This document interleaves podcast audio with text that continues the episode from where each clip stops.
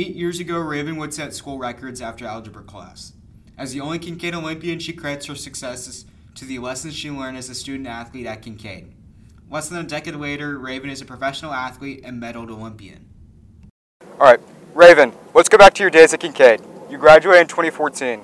You still hold school records in the 200, 400, 800, and 1600 meter races. How did the coaches at Kincaid prepare you to perform on the world's biggest stage?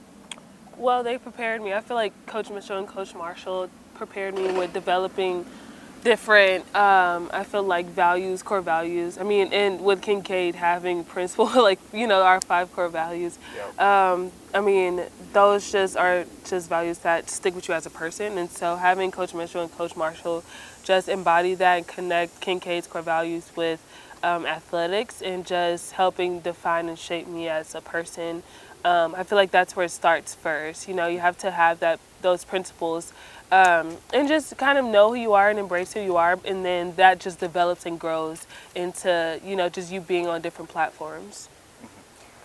All right raevyn what's one aspect about kincaid you miss or admire the most Oh my gosh, the pep rallies. Pep rallies. so fun. Yeah. I feel like the spirit is so fun, yeah. uh, especially you know it's that competitive spirit. I feel like, and that's one thing that I really enjoyed about Kincaid. I feel like we were competitive in every sport that we did. I mean, in academics, you know, and so um, just keeping that competitiveness.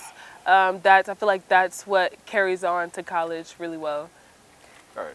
Let's move on to your time at Oregon. Six-time NCAA Division One champion and ten-time All-American at the University of Oregon winning three consecutive outdoor 800 meters NCAA and Pac-12 conference titles, as well as the 2017 Women's Bowerman Award. Which, which collegiate award stands out to the most to you and why? Which collegiate award? Mm-hmm. Um, I mean, I, I think the Bowerman Award was definitely one of those things that was super. I mean, it's it was super such an honor to really kind of take home because, um, I mean, Bill Bowerman was the head coach of Oregon. Bill Bowerman is the part creative of Nike. And so just being able to carry on that tradition and that legacy and um, really just make an impact in the sport and not just Oregon. Um, because with the Bowerman, it does come down to the, the basically like the MVPs of that year. Yeah. And so um, I was just really excited to and really grateful to have won that award um, and then just tie it all back to my time being at Oregon. And then after college, you were featured on the 10 story Hayward Field Tower in Oregon as an iconic track and field legend. How do you describe such an honor?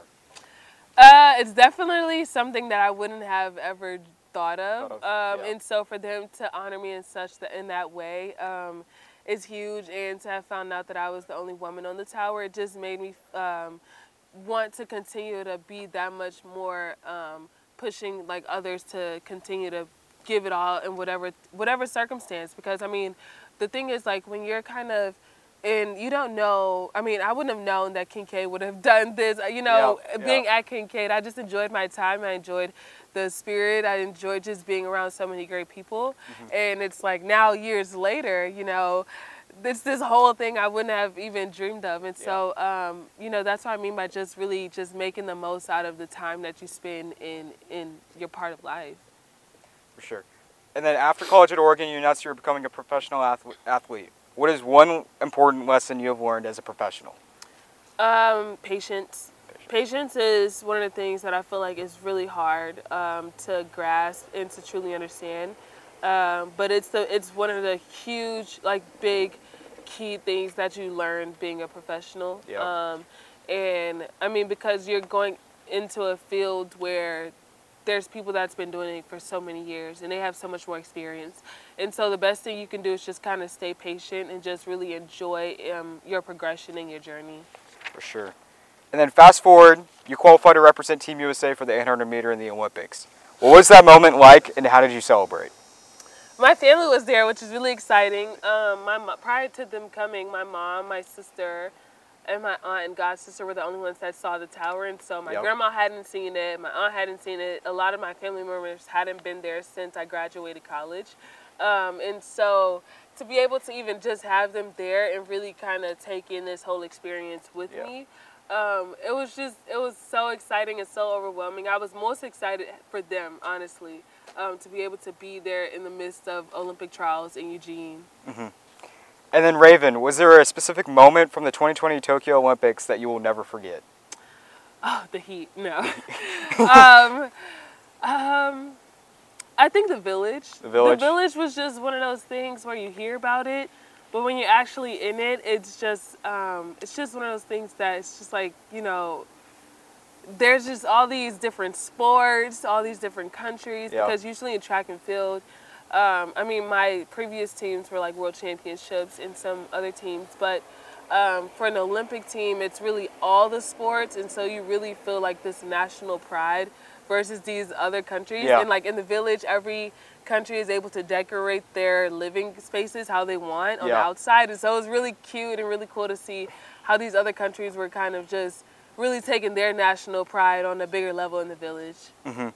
And then what tactic did you use to stay focused on a stage with a high level of pressure? just be myself honestly um, i mean it's one of those things that i tend to like overthink and i'm just like you know there's just so many thoughts going on and you tend i tend to fall into the pressure at some points but i've had people just remind me to just be myself Yep. and that's what i naturally just go back to And then in your final race and final lap competing for a medal in Tokyo, you were near the back of the leaderboard but quickly sped up to third, third place uh, in the final 200 meters of the race. Can you take us through that moment? Right. Um, yeah, when I reflect on it, I mean, my awareness was not good. Uh, it was just one of those things that, I mean, it's one of those things where you're just like, you realize how the race went, you're just like, mm, had this been better, like, you know, it would have been a solid race. But to have not had my best, best race and to still have gotten a bronze is something Yep. that I'm just so excited and so proud to carry on into the future.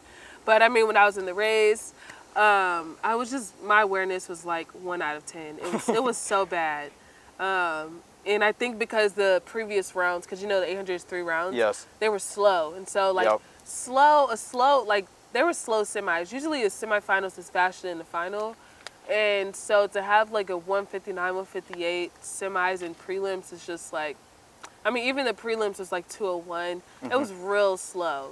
Um, but to have that third final be super fast on the first lap, I think it was just that awareness just went out the water. And so I only went to what I knew. And I remember in the race, like maybe 30 meters to go, the awareness kicked in maybe like with 150 meters to go when I was kind of going back and forth with the um, Chinese runner. Yep. and that's when it was like you know it was just like i was like why is she why is she doing this? But you know you don't realize you're in the final when you're Yep. when you're in it. And so i was like she's just doing too much. Like let me just go ahead. She's doing too much. So i remember just going and then being in the race 30 meters and i was like you know mid race like hmm like you know maybe i should try to go for third like you know it was just one of those things where okay as I'm running, I'm like, you know, I could go for third. I'll still bring home a medal, which is still great. Like I'll have something to bring back Yep. home. All these thoughts, like while, While you're running while I'm running, Yeah. literally. And so I was like, just go for it. So I went for third, and I was, you know, now I'm happy I actually went for it. I think I would have been more upset had I known I had the opportunity and didn't take it. And so I'm, I'm happy that I actually went for third. Uh huh.